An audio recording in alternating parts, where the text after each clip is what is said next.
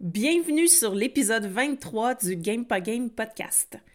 Je suis contente de te retrouver pour cet épisode solo. Ça faisait longtemps que j'en avais pas fait. J'ai pour objectif d'en faire un peu plus en 2023. D'ailleurs, je vais resserrer la ligne éditoriale du podcast cette année.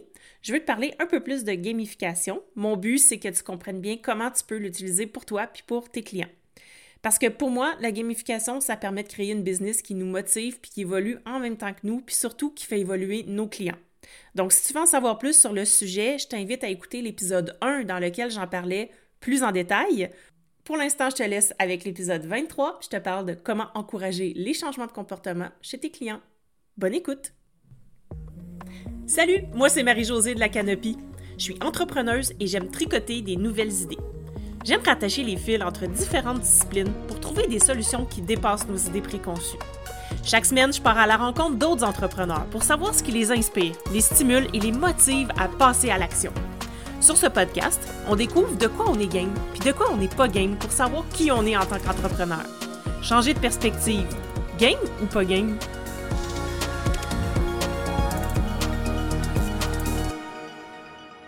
Aujourd'hui, je veux te parler des changements de comportement. Donc, si tu es formateur, formatrice, coach ou si tu fais de l'accompagnement, tu as certainement besoin d'amener tes clients à changer ou adopter certains comportements pour qu'ils puissent vivre pleinement la transformation que tu leur proposes.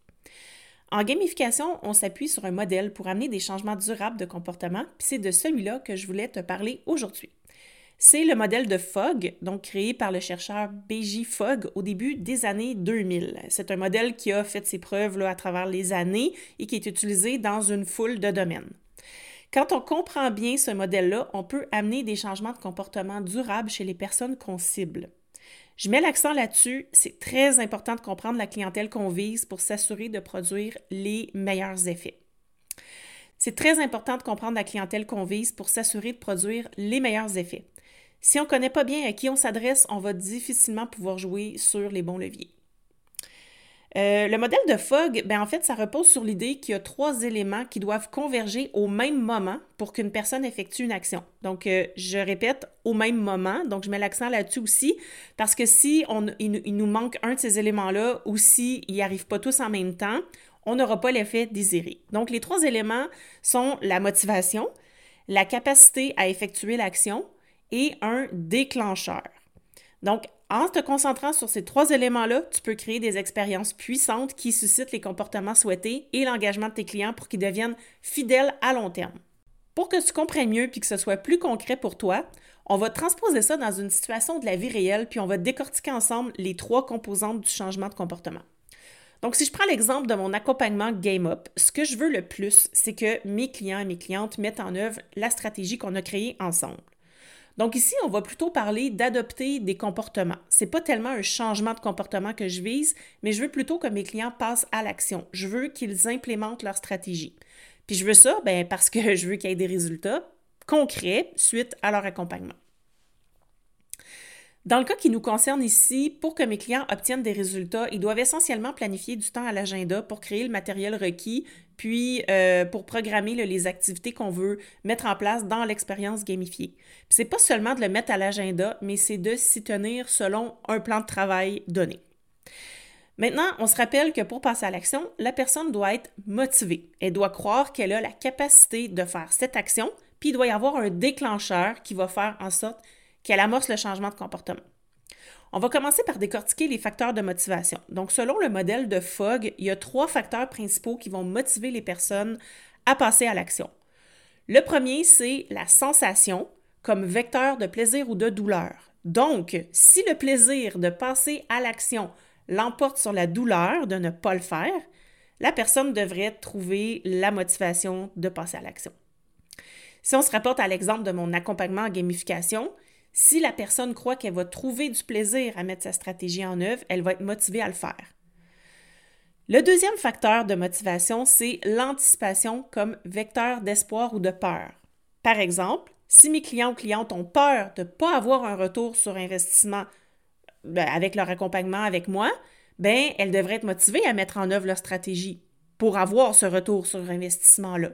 Ou au contraire, si elles n'ont pas d'espoir que ça va apporter quelque chose de bénéfique à leur entreprise, ben peut-être qu'il ne va rien se passer. C'est juste logique. Le dernier facteur de motivation, c'est la cohésion sociale, comme vecteur de reconnaissance sociale ou de rejet social. Donc, si la personne croit qu'elle va être reconnue socialement pour ses efforts, elle a plus de chances de s'y mettre.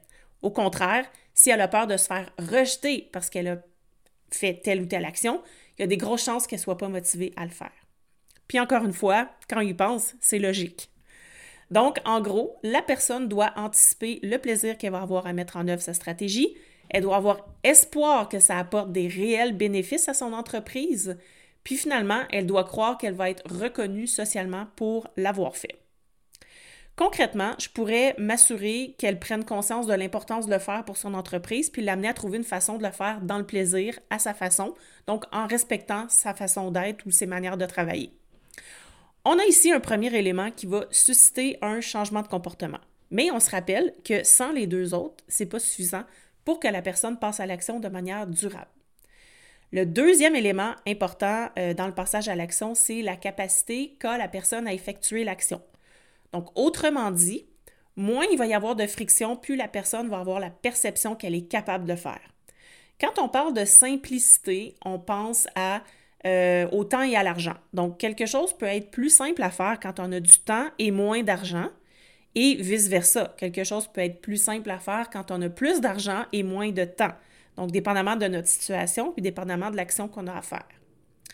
Euh, on va penser aussi à l'effort physique qui est requis. Quelqu'un qui ne pense pas avoir la capacité physique pour accomplir une tâche va pas être enclin à l'entreprendre, évidemment. On pense aussi à l'effort intellectuel requis. Donc, même chose que pour l'effort physique, si la tâche semble trop exigeante intellectuellement, c'est plus difficile de passer à l'action. On va penser aussi à la déviance sociale. Donc, certaines personnes trouvent plus facile d'agir quand d'autres personnes le font déjà, ou au contraire, d'autres personnes préfèrent dévier de la voie connue pour se démarquer. Donc, on pourrait jouer là-dessus peut-être avec nos clients. Puis, on va penser aussi à l'inhabitude ou l'habitude. Donc, si l'habitude est déjà ancrée chez la personne, ça va être beaucoup plus facile pour elle d'entreprendre cette action-là. Tandis que si elle doit développer une nouvelle habitude, ce qui est difficile dans la vie, on le sait, ben ça va être plus difficile. Donc, l'idée ici, c'est d'essayer de simplifier l'accès à ces ressources-là pour favoriser le passage à l'action. Si on en revient à notre exemple, si j'ai une cliente qui n'a pas un gros budget, je dois m'assurer avec elle de créer une stratégie qui ne coûtera pas trop cher à implémenter. Tout comme si elle a une trop grosse charge mentale déjà et qu'elle ne veut pas s'ajouter autre chose, on va s'assurer de créer quelque chose qui ne va pas lui demander trop d'efforts intellectuels. Ou au contraire, si notre cliente aime se dépasser intellectuellement, ben, on va aller un peu plus loin avec elle. Si c'est important pour ma cliente de se démarquer de ses concurrents, ben là, on va jouer sur la déviance sociale le fait de gamifier son expérience client, c'est un fort élément de différenciation, puis ça va peut-être la motiver à aller un peu plus loin. Donc, tu vois, pourquoi c'est important de bien connaître sa cible? On doit absolument appuyer sur le bon bouton. On a maintenant le deuxième élément nécessaire au changement de comportement. Donc, on se rappelle, on avait la motivation et la capacité de passer à l'action. Maintenant, il manque le dernier, qui est le déclencheur d'action. On peut l'appeler le signal, l'amorce, l'appel à l'action, la sollicitation ou le stimulus, mais euh, ça revient tout au même, c'est juste à des degrés différents. Donc, le déclencheur, ça peut être euh, une source externe ou il peut provenir d'habitudes quotidiennes. Donc, si on prend l'exemple d'un déclencheur externe, vous en connaissez plein, là, ça peut être de recevoir une récompense si je fais une action précise. Puis, un déclencheur qui provient d'une habitude quotidienne, bien, ça peut être par exemple, dès que j'entre dans la cuisine, je suis portée à ouvrir le frigo pour voir ce qu'il y a à manger. Donc, c'est une habitude que j'ai développée au fil des jours à force de toujours faire les mêmes actions quand j'arrive dans la cuisine mon cerveau associe le fait d'entrer dans la cuisine à ouvrir le frigo pour regarder ce qu'il y a à manger. Puis ça peut même déclencher un signal de faim des fois, mais qui est pas comme un faux signal. Ce qui est intéressant avec les déclencheurs, c'est qu'il faut, il faut les voir comme quelque chose qui peut provoquer des comportements en chaîne. Par exemple, si je vends des chaussures de course, je pourrais inciter mon audience ou mes prospects, donc les personnes qui me suivent, à courir 10 minutes par jour. Je leur vends pas de souliers, hein. je leur vends, je leur vends pas encore les chaussures, je, les incite seulement à courir 10 minutes par jour. Donc, après avoir développé leur habitude de courir 10 minutes par jour, il y a certaines de ces personnes-là qui vont vouloir éventuellement faire plus puis investir dans une paire de chaussures de course. Donc, l'action est indirecte, mais elle risque quand même d'arriver. J'ai pas poussé la personne à s'acheter des chaussures, c'est venu de son besoin naturel et personnel de se mettre plus sérieusement à la course à pied.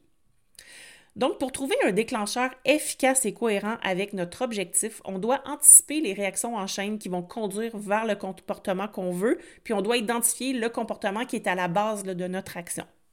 Si on revient avec notre exemple du début, je dois trouver le déclencheur qui va pousser ma cliente à mettre en œuvre sa stratégie de gamification. J'avais identifié qu'elle devait essentiellement se bloquer du temps à son agenda puis le respecter. Je sais que ce n'est pas la seule chose pour laquelle elle doit se bouquer du temps.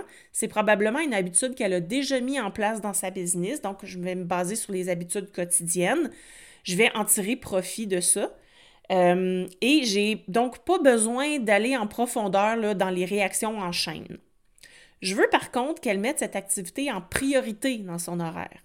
Donc, si ma cliente est très motivée, mais qu'elle ne se sent pas capable à 100 je pourrais jouer le rôle de facilitatrice, c'est-à-dire que je pourrais l'accompagner pas à pas dans sa démarche et dans le temps.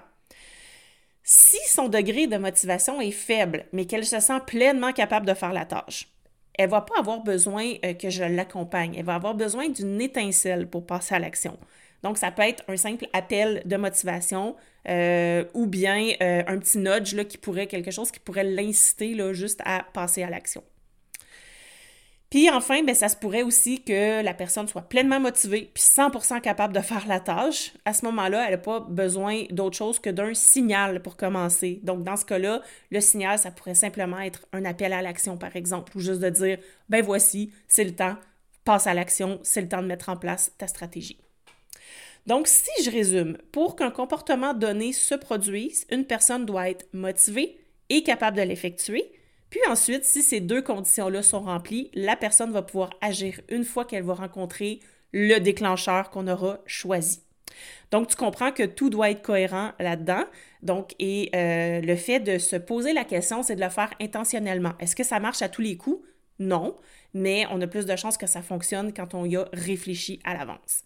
Donc, tu comprends maintenant pourquoi c'est difficile d'amener les gens à passer à l'action. Il y a tellement de facteurs qui entrent en ligne de compte, mais quand on le fait intentionnellement, il y a plus de chances que l'action se produise. Voilà, j'espère que cet épisode-là t'a permis de mieux comprendre la mécanique qui se cache derrière les changements de comportement. Si tu as le goût d'en discuter, tu peux venir me parler sur Instagram, ça me fait toujours plaisir de discuter avec vous. Et merci beaucoup d'être là à chaque semaine. On se parle la semaine prochaine. Bye! Si tu as aimé ce que tu viens d'entendre, aide-moi à faire connaître le podcast. Invite du monde à se joindre à notre gang. Abonne-toi puis mets 5 étoiles pour que tout le monde sache où on est. Puis rédige un avis sur ta plateforme d'écoute préférée. On se parle la semaine prochaine? Bye là!